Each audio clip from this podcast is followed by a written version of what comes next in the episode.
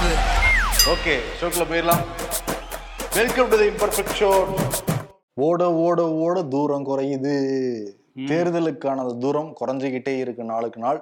தேர்தல் பக்கத்துல வந்திருக்கு அப்படிங்கிறதுக்கான அறிகுறிகள் தென்பட ஆரம்பிச்சிருக்கு. அதுல ஒண்ணுதான் நேற்று ரக்ஷாபந்தனுக்காக வந்து இரநூறுவா சிலிண்டர் விலையை வந்து குறைச்சிருக்காங்க. இதுக்கு முன்னாடி ஒவ்வொரு ஆண்டும் ரக்ஷாபந்தன் வந்துட்டு தான் இருந்தது. அப்பெல்லாம் கொடுக்கல. தேர்தல் இருந்தால் மட்டும் கொடுக்குறாங்க.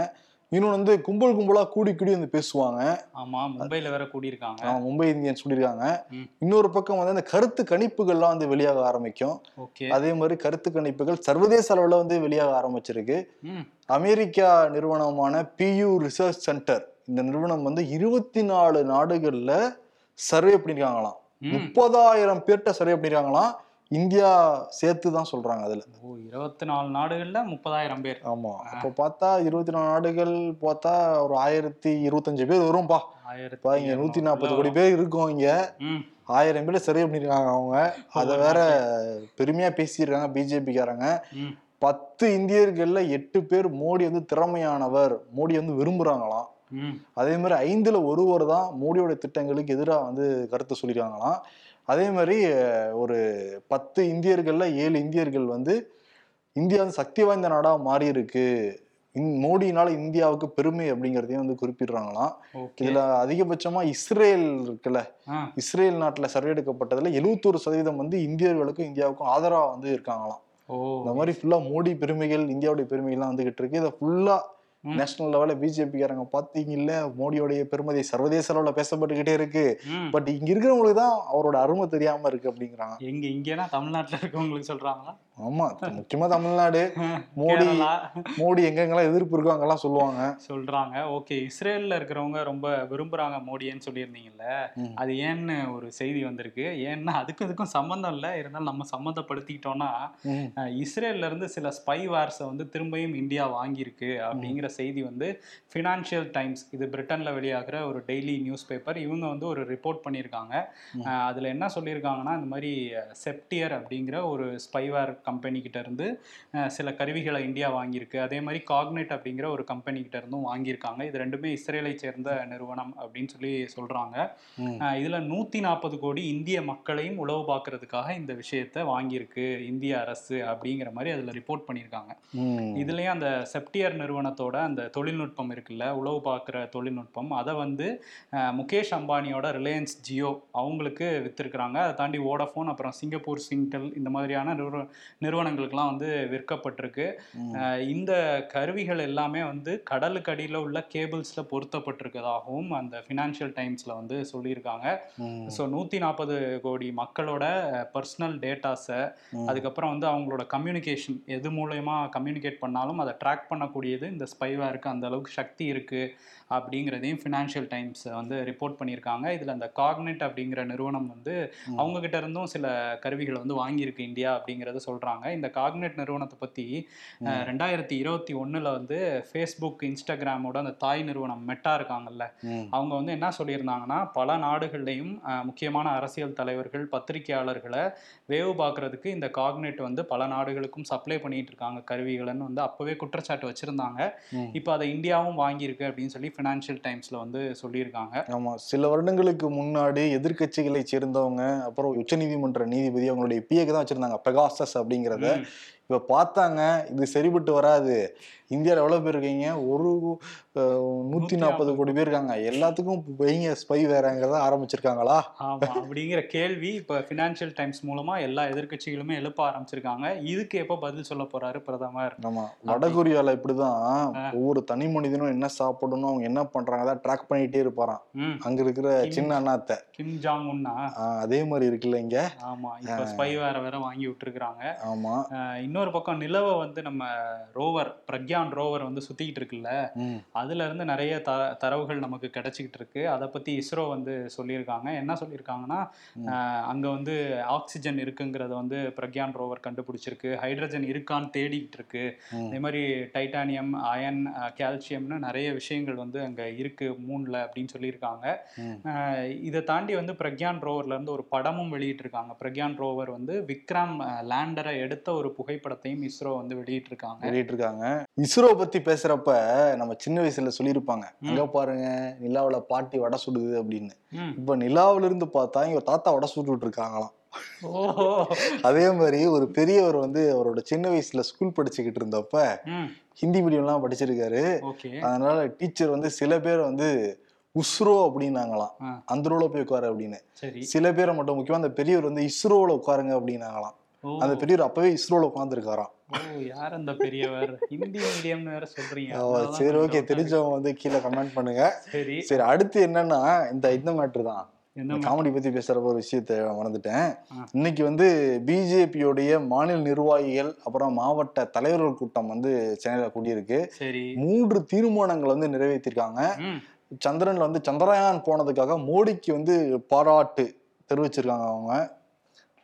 இப்போ நீ ஷோ நல்லா பண்றேன்னு வச்சுக்கோங்க ஜோ பைடனுக்கு வாழ்த்து தெரிவிச்ச மாதிரி. அந்த மாதிரி. அப்படி ஒரு தானே விட்டாங்க இஸ்ரோல ஆ, மோடிக்கு பாராட்டு. அதே மாதிரி சிலிண்டர் விலை வந்து இருநூறுவா குறைச்சதுக்கு பிரதமருக்கு நன்றியா? அப்ப எட்நூறுவா ஏத்துனது யாருங்கிற ஒரு கேள்வி இருக்கு. அதுக்கு எப்ப நன்றி சொல்லுவாங்க? ஆமா அதே மாதிரி மாநில தலைவர் அவர்களின் இரண்டாம் கட்ட யாத்திரைக்கு வாழ்த்துக்கலாம். முதல் கட்டமே ரெண்டாம் கட்டம் மாதிரி தான் நடந்தது. ரெண்டு யாத்திரை நடந்தது அங்க. பிரேக் விட்டு பிரேக் விட்டு வாழ்த்துக்கள்லாம் சொல்லியிருக்காங்க. வாழ்த்து ஒரு நன்றி ஒரு பாராட்டா? ஆமா. இது தீர்மானமா? சரி. ஆமா. இன்னைக்கு மும்பையில எதிர்க்கட்சிகள் எல்லாம் ஒண்ணா கூடியிருக்காங்க. மூன்றாவது ஒரு கூட்டம் நடக்குது. இன்னைக்கு ஈவினிங்க்கு மேலதான் ஆரம்பிக்கிறாங்க அந்த பார்ட்டிய. ஐ மீன் பார்ட்டிங்கிறது என்ன சொல்றேன்னா விருந்து கொடுக்குறாரு. இன்னைக்கு உத்தவ் தாக்கரே. எல்லாருக்கும். லோகோ வேற வெளியிடுவாங்க அப்படின்லாம் சொல்றாங்க இன்னைக்கே. ஸோ நம்ம பேசி முடிச்சதுக்கு அப்புறம் தான் அந்த பார்ட்டிலாம் நடக்கும். அதேதான். ம். இந்தியாவில இருந்து முக்கியமான தலைவர்கள் எல்லாருமே இங்க ஆஜராயிருக்காங்க. ஏற்பாடுகள் எல்லாமே உத்தவ் தாக்கரே அணி வந்து செஞ்சிருக்காங்க. ஆஹ் முக்கியமா என்னன்னா நேத்தே போய் தெலுங்கானா ஒய்எஸ்ஆர் தெலுங்கானா ஜெகன்மோகன் ரெட்டியோட சிஸ்டர் ஷர்மிளா அவங்க வந்து தெலுங்கானால அரசியல் பண்ணிட்டு இருக்காங்க. சந்திரசேகர் ராவுக்கு எதிராக. அவங்க வந்து சோனியா காந்தியை மீட் பண்ணியிருக்காங்க. ராகுல் காந்தியை மீட் பண்ணியிருக்காங்க. தெலுங்கானால என்னுடைய முழு ஆதரவும் காங்கிரஸுக்கு தான். நாங்களும் கூட இணையறோம் அப்படிங்கிற மாதிரி சொல்லியிருக்காங்க. ஓகே. ஏன்னா அவங்க வந்து கட்சியுமே நினைச்சா நினைச்சிருவாங்கன்னா காங்கிரஸ் கூட. அதே மாதிரி பாலேரு அப்படிங்கிற தொகுதியிலையும் போட்டியிடலாம்னு திட்டமிட்டிருக்காங்களாம். ஷர்மிளா. அதனால இன்னொரு கட்சி இணைஞ்சிருக்கு இந்தியா கூட்டணியில. அதுதான் கட்சியே இணைச்சிட்டாங்கன்னா அது நம்பரா வராதே. அதான். ஆனா இருபத்தாறுல இருந்து இருபத்தெட்டு இன்னைக்கு இருபத்தெட்டு கட்சிகள் வந்து கூடியிருக்காங்க. ஆமா பெசன்ஸ் அண்ட் ஒர்க்கர்ஸ் பார்ட்டி அப்படின்னு சொல்றாங்க. பிடபிள்யூபி அப்படிங்கிற ஒரு மகாராஷ்டிரா கட்சி தான் இருபத்தேழாவது கட்சியா. இருபத்தெட்டாவது கட்சி தான் ரொம்ப ஒரு உள்ளே வச்சிருக்காங்க. யாருன்னு இன்னும் தெரியல. அதுவுமே ஆனா மகாராஷ்டிராவை சேர்ந்த ஒரு மாநில கட்சி. அப்படிங்கிற மாதிரி தான் சொல்றாங்க. உத்தவ் தாக்கரே கட்சி. அவர் தான் கட்சியே இல்லையே அதுதான் அவ கட்சி ஆக்கி நினைச்சிருப்பாங்க ஆமா ஒரு கட்சி இணைக்கிறாங்களாம். இதுல வந்து ஒருத்தர் வந்து எக்ஸ்ட்ராவா இணையறதுக்கு ட்ரை பண்ணிட்டு இருக்காரு. இருபத்தி ஒன்பதாவது கட்சியா. யாருன்னா பிக் பாஸ். இப்போ வந்து அவர் இங்க இல்ல. இந்தியால இருந்து யூஎஸ் போயிருக்காரு. படப்பிடிப்புல இருக்காரு அவரு? படப்பிடிப்புல இருக்காருன்னு நினைக்கிறேன். இந்தியன் டூ அவர் வந்து பேசிட்டு இருக்காராம் இந்தியா நான் வந்தோன்னே இந்தியா கூட்டணியில இணைஞ்சிருவேன். அப்படின்னு கட்சி நிர்வாகிகள்கிட்ட சொல்லியிருக்காரு. இதை நம்ம நிருபர் ராம் சங்கர் அவங்கள்ட்ட இருந்து பேசி வாங்கியிருக்காரு. ஆக்சுவலி கமல் ஆரம்பத்துல இருந்தே ஒரு திமுக நிலைப்பாடு. அப்புறம் காங்கிரஸ் அந்த யாத்திரை போனப்ப ராகுல் காந்தி போனப்ப. பாரத் ஜோடோ யாத்திரை கூட எல்லாம் நடந்தாரு. ஆனா என்னன்னா கர்நாடகா தேர்தல் அப்ப பிரச்சாரத்துக்கு வர வரேன்னு சொல்லிட்டு கமல் போகவே இல்லைங்கிறதுனால காங்கிரஸ் பயங்கர அப்செட் அங்க. இப்ப திருப்பி கர்நாடகா ஆட்சியை பிடிச்ச உடனே அடடா இந்த மாதிரி ஆப்பர்ச்சுனிட்டி மிஸ் பண்ணிட்டேன்னு சொல்லிட்டு கமல் வருத்தம் தான் படுறாராம் சரி எப்படியாவது வந்து இங்க வந்து உதயநிதி ஃப்ரெண்டு தான் இருக்கு. அதே மாதிரி அங்க ராகுல் காந்தி கூட எல்லாம் தொடர்பு இருக்கு கமல்ஹாசனுக்கு. அதனால இணைஞ்சிருவார் அப்படிங்கிறாங்க. இணைஞ்சதுன்னா அநேகமா எந்த எம்எல்ஏவுமே எந்த எம்பியுமே இல்லாத கட்சியா தான் இருக்கும்னு நினைக்கிறேன். மானியமா? அதான் இன்னொரு பார்ட்டி இருக்கே அந்த பிடபிள்யூபி அவங்களுக்கு எதுவும் இல்லையா? எந்த இதுவும் இல்லை. அதே மாதிரி வந்து கமல் வந்து தென் சென்னை இல்லைன்னா கோவை கோவை கேட்கலாம் அப்படிங்கிற ஒரு ஐடியாலையும் இருக்காங்களாம் மானியமா. ஸோ அவருமே ஒரு சுற்றுப்பயணம் போறதுக்கு தயாராகிட்டு இருக்காராம். இதுக்கிடையில நம்ம இந்த திரும்ப மும்பைக்கு வந்தோம்னா உத்தவ் தாக்கரே கிட்ட செய்தியாளர்கள் சந்திப்புல அவரு மும்பை எக்ஸ்பிரஸ் படம் நடிச்சிருக்காரு. ஓ ஆனா மும்பைக்கு கூப்பிடலையே அடுத்த கூட்டத்துல கலந்துக்குவோங்கிற மாதிரி சொல்றாங்களாம். சரி ஒரு உத்தவ் தாக்கரேக்கு வந்தோம்னா அவர் என்ன சொல்றாருன்னா எங்க கிட்ட நிறைய பிரதமர் வேட்பாளர்கள் இருக்காங்க. பிஜேபிக்கு தான் சாய்ஸே இல்லை. நீங்க அங்க போய் இந்த கேள்வியை கேளுங்க. ஏன்னா ஒரே பத்து வருஷமா ஒரே முகத்தை பார்த்து மக்களே சோர்ந்துட்டாங்க. அவரோட ஆட்சியில எதுவுமே நல்லது நடக்கல. அதனால அவங்களுக்கு தான் புது ஆள் தேவை. இந்த கேள்வி எங்கள்கிட்ட கேட்காதீங்கன்னு அவர் ஒரு திருப்பி இது விட்டுருக்காரு கேட்ட லாஜிக்கா தெரியும். ஆனா இதான் பெரிய ஓட்டையே. இங்க. மோடிங்கிற பிம்பத்தை வச்சிருப்பாங்க. இங்க யாருன்னா பத்து பேர்கிட்ட நீங்க காமிச்ச மக்கள்கிட்ட வாக்கு கேட்க முடியும். யாராவது ஒரு ஆள் தான் சொல்ல முடியும். தலை வச்சா வேற இவங்க ராவணன்னு சொல்லிடுவாங்க. எதிரில் அதுலயும் சிக்கலு. இல்லப்பா இருபத்தொன்பது தலைப்பா. இருபத்தொன்பது தலை. சரி ஓகே. ஆமா ஆனா என்னன்னா இப்ப இப்பயே ஆம் ஆத்மியில ஆரம்பிச்சிட்டாங்க. ஆம் ஆத்மி கட்சியுடைய செய்தி தொடர்பாளர் பிரியங்கா கக்கர். அவங்க என்ன சொல்றாங்க? அரவிந்த் கெஜ்ரிவால் ரொம்ப நல்லா தான் பண்ணிட்டு இருக்காங்க டெல்லியில அவரே கூட பிஎம் கேண்டிடேட்டா அறிவிக்கலாம். இருந்தா கூட இந்தியா கூட்டணி தான் முடிவு பண்ணணும்னு அவங்க சொல்ல. அதே மாதிரி ஆம் ஆத்மியோட அமைச்சர் கோபால் அவர் என்ன சொல்றாருன்னா அவருக்கு என்ன குறைச்சல். அவர் நல்லா செலக்ட் பண்ணாங்கன்னா அந்த கூட்டணிக்கு தான் பெருமையை போய் சேரும். இருந்தா கூட எல்லா கட்சியும் இருக்கிறதுனால அவங்க கட்சியுடைய பிரதிநிதி தான் பிஎம் கேண்டிடேட்டா இருக்கணும்னு ஆசைப்படுவாங்க. அதே மாதிரி எங்க கட்சி சார்பாக நாங்க அவரை பிஎம் கேண்டிடேட்டா நிக்க ஆசைப்படுறோம் அப்படிங்கிறாங்க. இந்த ஆசை தான் அவங்க எங்க கொண்டு நிறுத்த போகுதுன்னு தெரிய போகுது. ஆனா வந்து அவர் சொல்லுவாரு. ஆரம்பிச்சிட்டாங்கல்ல. இப்பயே ஆம் ஆத்மி ஆரம்பிச்சிருக்காங்க. அடுத்து இங்க திமுக ஆரம்பிப்பாங்கன்னு தெரியல. ஆமா இன்னைக்கு தான் போயிருக்காரு வேற அங்க சிஎம் வந்து. இன்னைக்கு காலையில போனாரு. நேத்து மேற்கு வங்கத்தோட சிஎம் மம்தா பானர்ஜி போய் உத்தவ் தாக்கரேக்கு ராக்கிலாம் கட்டியிருக்காங்க ரக்ஷா பந்தன் ஸோ எல்லா தலைவர்களும் இங்க இன்னைக்கு கூடியிருக்காங்க. ஆமா. ம். இந்த ர- ரக்ஷாபந்தன் சொன்ன உடனே எப்பயுமே எதிர்கட்சிகளுக்குள்ளார புகைச்சல் இருக்கிறதா பேசுவாங்க. ஆனா பிஜேபியோடைய ஐடி விங் தலைவர் அமித் மால்வியா அவர் வந்து அண்ணன் தங்கச்சிக்குள்ளேயே பிரச்சாரம் கொளுத்தி போட்டிருக்காரு. ராகுல் காந்திக்கும் பிரியங்கா காந்திக்கும் அரசியல் ரீதியான மிகப்பெரிய மோதல் இருக்கு. அதை வெளியே காட்டிக்காம இருக்காங்க. நாங்க சண்டை நடக்கிறதெல்லாம் நாங்க சொல்றோம் அப்படிங்கிற மாதிரி அவர் சொல்ல பிரியங்கா காந்தி பதில் கொடுத்துட்டு இருக்காங்க. ஏங்க எவ்வளவு வேலை வாய்ப்பின்மை இங்க இருக்கு? எவ்வளவு பேர் பொருளாதார ரீதியா கஷ்டப்பட்டுட்டு இருக்காங்க அதை பத்திலாம் நீங்க பேச மாட்டீங்க. எனக்கும் எங்க அண்ணனுக்கு சண்டை இருக்கிற பத்தி நீங்க பேசுவீங்களா? அதெல்லாம் உங்க கனவோட நடக்கவே நடக்காது அப்படிங்கிற மாதிரி சொல்றாங்க. பிரதமர் மோடி ஒவ்வொரு மாதமும் கடைசி ஞாயிற்றுக்கிழமை மன் கி பாத் அப்படிங்கறத ஆத்தாத்துன்னு ஆத்துவாரு. மனதின் குரலா? ஆமா அதே மாதிரிதான் கிட்டத்தட்ட திமுக திராவிட மாடல்னு சொன்னா கூட அந்த பிஆர்ஓ ஒர்க் எல்லாருமே பிஜேபி பார்த்தா அவங்க எல்லாமே பண்ணிக்கிட்டு இருக்காங்க. அதே மாதிரி பாட்காஸ்ட்ல பேச போறாராம் முதல்வர் மு க ஸ்டாலின். என்ன தலைப்பு வச்சிருக்காங்கன்னா ஸ்பீக்கிங் ஃபார் இந்தியா ஓ இந்தியாவுக்காக பேசுறேன் எனக்கு கொடுத்துருங்க பிரதமர். பாட்காஸ்ட்லாம் ஆரம்பிச்சிருக்கேன் தனியா. போட்டோ ஷூட்லாம் எடுத்துருக்காங்களாம். பிரத்யேகமா அதுக்காக கோட் ஷூட்லாம் தைச்சு ஓகே. அப்படி இதுவும் போஸ்ட்லாம் கொடுத்துருக்காரு. பாட்காஸ்ட் வீடியோவே வராது எதுக்கு போட்டோம் அது ப்ரொமோஷன் பண்றதுக்கா இருக்கும். ப்ரமோஷன்க்கா சரி அதான் என்னன்னு தெரியுங்களா? வடநாட்டுல போடுவாங்கல்ல. அந்த மாதிரி தான் போட்டிருந்தாரு கோட் எல்லாமே. இந்தியாக்காக பேசும்போது எல்லாரையும் ஒருங்கிணைக்கலாம். ஆனா கோட்லாம் வந்து இதுல எல்லாம் போடுவாங்க. வெளிநாட்டுல எல்லாம் போடுவாங்க. இங்கேயும் போட்டிருக்காரு அவரு. அவருக்கு? பேசணும்னு நினைக்கிறார் போல. சரி. அவர் பேசட்டும். ஆனா அவர் பண்ண ஒரு திட்டம் வந்து நிறைய பேசப்பட்டுட்டு இருக்குல்ல. அந்த காலை உணவு திட்டம். அதுக்காக வந்து தெலுங்கானால இருந்து இந்த திட்டம் எப்படி செயல்படுது? நாங்களுமே அதை பண்ணணும்னு சொல்லிட்டு அங்க முதலமைச்சர் சந்திரசேகர் ராவ் வந்து அவரோட ஆட்கள்லாம் அனுப்பி வச்சிருக்காரு. முதலமைச்சரோட தனி செயலாளர் ஸ்மிதா அவங்க தலைமையில ஒரு நாலஞ்சு அதிகாரிகள் வந்து இன்னைக்கு சென்னையில வந்து எங்கிருந்து உணவு தானியங்கள்லாம் வருது எப்படி சமைக்கிறாங்க அந்த இடத்துல இருந்து எங்க போகுது அப்படிங்கிறதெல்லாம் பார்த்துட்டு அந்த ராயப்பேட்டை அரசு பள்ளியில வந்து காலை உணவு திட்டத்தையும் வந்து எப்படி நடக்குதுங்கிறதையும் பார்த்துட்டு போயிருக்காங்க. ஸோ நாங்க இதை கொண்டு வர முயற்சிப்போங்கிற மாதிரியும் தெலுங்கானால உள்ள அதிகாரிகள்லாம் சொல்லிட்டு இருக்காங்க. ஸோ இது பரவுனா நல்லதுதான் எல்லா மாநிலத்திலையுமே. நிச்சயமா ஏன்னா ஏழை எளிய மாணவர்களுக்கு ரெண்டு வேளை உணவு கிடைக்குது. அவங்களுக்கு கல்வியும் கிடைக்குது. எவ்வளவு பெரிய விஷயம். நிச்சயமா தமிழ்நாட்டுல இருந்து இந்தியா முழுக்க பரவச்சுன்னா நமக்கெல்லாம் பெருமை தானே? அது காமராஜர் அப்புறம் எம்ஜிஆர். ஜெயலலிதா கலைஞர் கருணாநிதி ஸ்டாலின் எல்லாருக்குமே இதுல பெரிய பங்கு உண்டு. கண்டிப்பா. சென்னை உயர்நீதிமன்ற நீதிபதி Anand Venkatesh on fire fire மோட்ல இருக்காரு அவரு. முடித்து வைக்கப்பட்ட வழக்குகள் எல்லாத்தையும் தூசி தட்டி எடுத்துக்கிட்டு இருக்காரு. இப்ப இருக்க அமைச்சர்கள் Thangam Thennarasu K K SSR அதற்கு பிறகு பொன்முடி இவங்க எல்லாருமே வருமானத்துக்கு அதிகமாக சொத்து குவிச்சிட்டாங்கன்னு சொல்லிட்டு அந்த வழக்குகள்லாம் அந்தந்த மாவட்ட நீதிமன்றம்லாம் முடிச்சிட்டாங்க. ஆட்சிக்கு வந்த உடனே. இது எப்படி இப்படி நடக்குது? சரி வராதேன்னு சொல்லிட்டு அவரே சூம் மூட்டாக எடுத்து விசாரிச்சுக்கிட்டு இருந்தாரு. சரி நாலாவதாக எந்த அமைச்சர் வழக்கெடுத்து விசாரிக்க போறாருன்னு பார்த்துக்கிட்டு இருக்கப்ப முன்னாள் அமைச்சர் ஒருத்தருக்கு போயிருக்காரு. முன்னாள் அமைச்சரா? யார் அவரு? முன்னாள் அமைச்சர் ஓபிஎஸ் அவர் முன்னாள் முதலமைச்சர் கூட இல்ல. ஆமா முன்னாள் அதிமுகவுடைய ஒருங்கிணைப்பாளரும் கூட தான். ஆமா அதிமுகவுக்கும் முன்னாள் ஆயிட்டாரு. ஆமா அவர் வந்து ரெண்டாயிரத்தி ஒண்ணுல இருந்து ரெண்டாயிரத்தி ஆறு வரைக்கும் முதலமைச்சரா இருந்தாரு அமைச்சரா இருந்தாரு. அந்த சமயத்துல அவர் பேர்ல அவருடைய மனைவி விஜயலட்சுமி அதுக்கு பிறகு மகன் ஜெயபிரதீப் அப்புறம் ரவீந்திரன் ரவீந்திரநாத். ஓபி ஆரா? சரி இவங்க எல்லாம் அதுக்கப்புறம்? கவிதா அவங்க பொண்ணு அப்புறம் தம்பி ராஜா ராஜாவுடைய ஒய்ஃப்னு சொல்லிட்டு கிட்டத்தட்ட பெரிய லிஸ்ட்லயே வாங்கி குச்சிருக்காருன்னா குற்றச்சாட்டு. சரி. அதை வந்து தேனி நீதிமன்றம் வந்து விசாரிச்சுக்கிட்டு இருந்தாங்க. தேனி லஞ்ச ஒழிப்புத்துறை தான் புகாரே கொடுத்தது. அப்புறம் வந்து சென்னை உயர்நீதிமன்ற மதுரை கிளைக்கு வந்து மாற்றப்பட்டது. அங்கேயும் விசாரிச்சுக்கிட்டு இருந்தாங்க. அதற்கு பிறகு வந்து சிவகங்கை நீதிமன்றத்துக்கு வந்து மாத்துனாங்க. அதுக்கு பிறகு ஆட்சியெல்லாம் மாறுது இல்லை ரெண்டாயிரத்தி பதினெண்டு திருப்பி வந்து அதிமுக ஆட்சி காலம் வர்றப்ப இந்த வழக்குகள் எல்லாமே வந்து முடித்து வைக்கப்படுது. போதிய ஆதாரங்கள் இல்லைன்ட்டு. ஓகே. ஆனா லஞ்ச ஒழிப்புத்துறை எவ்வளவு பேர்ட்ட விசாரிச்சிருக்காங்கன்னா இருநூறுக்கும் அதிகமான நபர்கள்ட்ட விசாரிச்சிருக்காங்க. அதே மாதிரி இருநூத்தி முப்பத்தஞ்சு ஆவணங்களையும் வந்து எடுத்திருக்காங்க.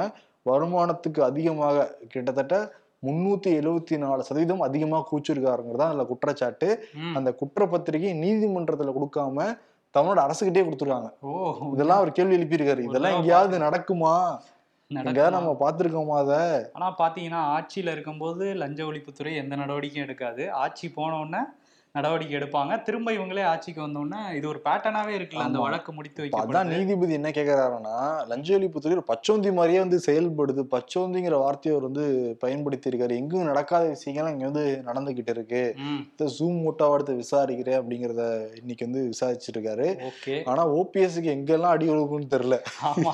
நானே ரெண்டாயிரத்தி பன்னெண்டுல முடித்து வைக்கப்பட்ட வழக்கு பதினோரு வருஷம். கழிச்சு இப்ப எடுத்திருக்காங்க. ஏற்கனவே நம்ம அவரே இப்பதான் விட்டுருக்காரு. அந்த வழக்குக்கு மேல்முறையீடு போலாமா? பொதுக்குழு வழக்குக்கு இல்லைன்ட்டு. ஆனா அவரை தேடி ஒரு வழக்கு வருது பாருங்க. நீங்க வரலனால நான் வருவேன்னு வந்திருக்கு. வழக்குக்கும் அவருக்கும் ஒரு. நெருக்கம். அதுல என்னன்னா சிவகங்கைக்கு சிவகங்கை நீதிமன்றம் விசாரிச்சாங்கல்ல அது எந்த விதத்துலயும் அங்க சிவகங்கை சிவகங்கைக்கு மாற்றப்பட்டது ஏற்புடையதே கிடையாது.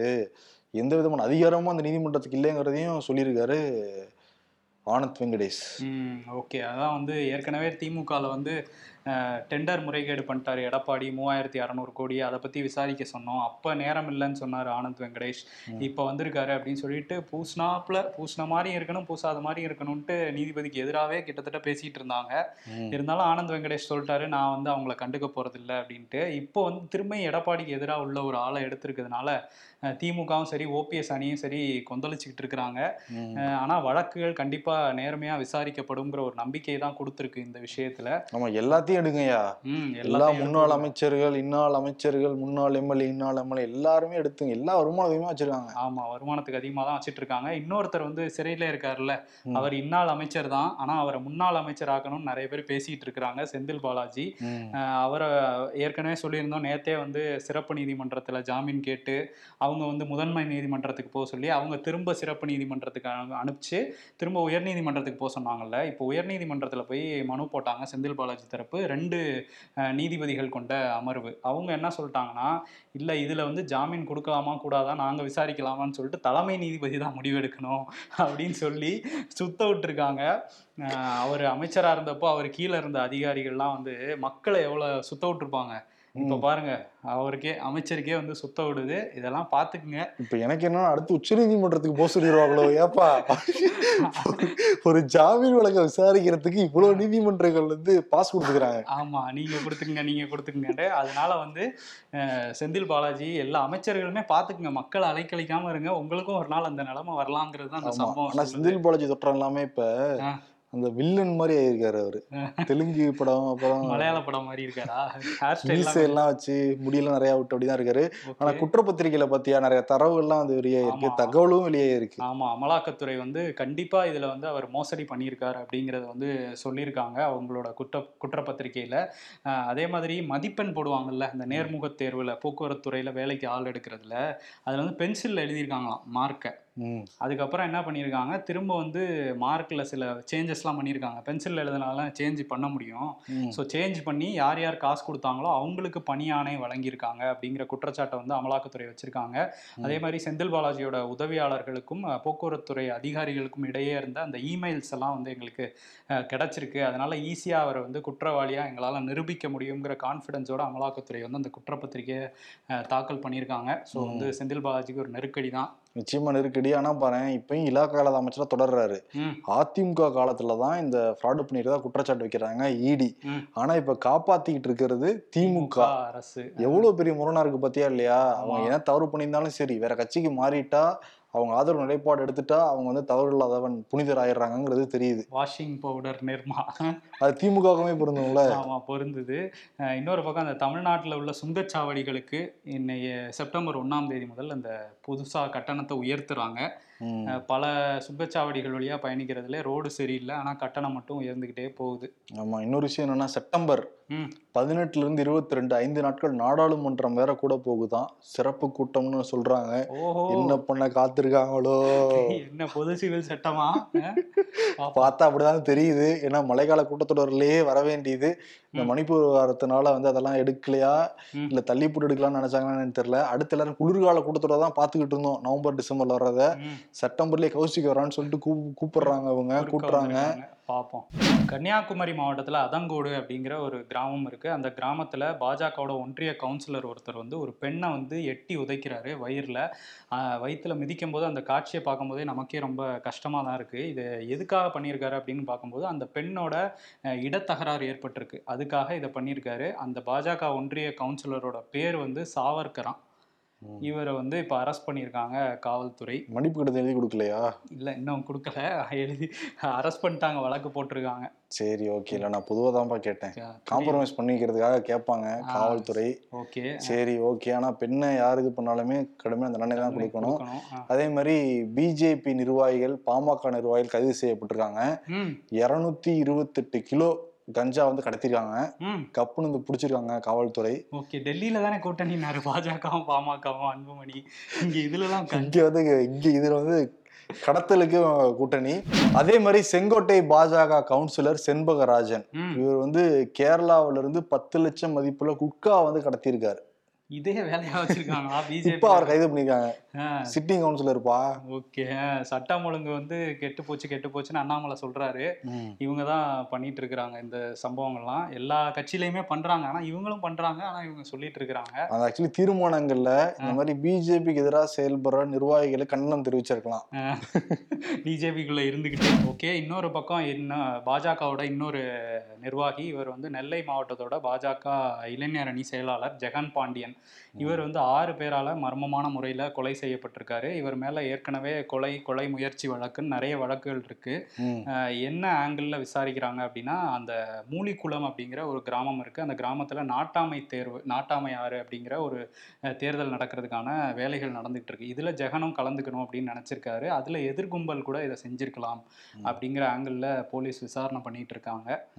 வேற ஏதாவது மோட்டிவ் இருக்குமா அப்படிங்கிறோம் போயிட்டு இருக்காங்க. அந்த பிஜேபி பத்தி பேசுறப்ப அண்ணாமலை சவால் விட்டுருந்தாருல? சீமான் வந்து ஜெயிச்சிருவாரா அப்படின்ட்டு. அதுக்கு சீமான் திருப்பி கேள்வி கேட்டிருக்காரு. நான் வந்து நாற்பது தொகுதியில் வேட்பாளரை நிப்பாட்டுவேன். உங்களால நாற்பது தொகுதியில் வேட்பாளர் நிப்பாட்ட முடியுமா? நீங்க வந்து எடப்பாடி பின்னாடி தான் வந்து ஒளிஞ்சுக்க போறீங்க. அவர் கொடுக்குற எட்டோ பத்தோ வந்து நிக்க போறீங்க. அந்த எட்டுலையுமே வந்து எடப்பாடிக்கும் சேர்த்து தான் லாஸ் ஆக போகுது.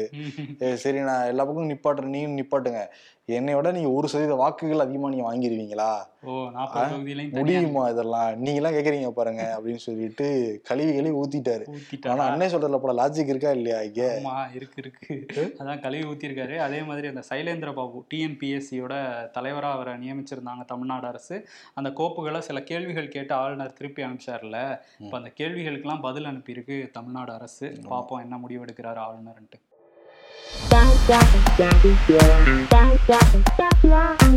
ப்ரோ பாத்தீங்களா? எங்க ஜி கேஸுக்கு இரநூறு கம்மி பண்ணியிருக்காரு. சார் வீட்டில் எத்தனை கேஸ் இருக்கு? கேஸா அப்படின்னா இந்த ஜெல்லி மிட்டாயை உடையாம உள்ளங்கையில எடுத்து வச்சு. தல தலன்னு ஆட வைக்க நாங்க பட்ட பாடு இருக்கே. அது ஒரு கனா காலம் இப்பெல்லாம் ஜெல்லி கிடைக்குதான்னு தெரியல கடையில.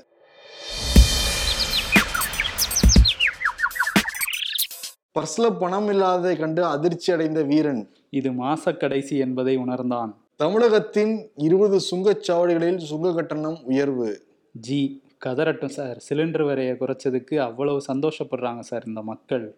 அரசியல்ல இதெல்லாம் சாதாரணமாப்பா.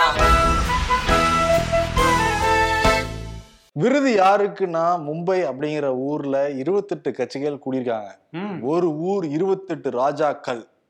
அதனால இந்த இருபத்தெட்டு ராஜாக்களுக்கும் சேர்த்து கொடுத்துடலாம் இருபத்தெட்டு பேரையும் போட முடியாது நம்ம கார்ட்டூனிஸ்ட் பிரேம் டாவன்சி மனசு வச்சாருன்னா இருபத்தெட்டு பேரையும் வரையலாம்.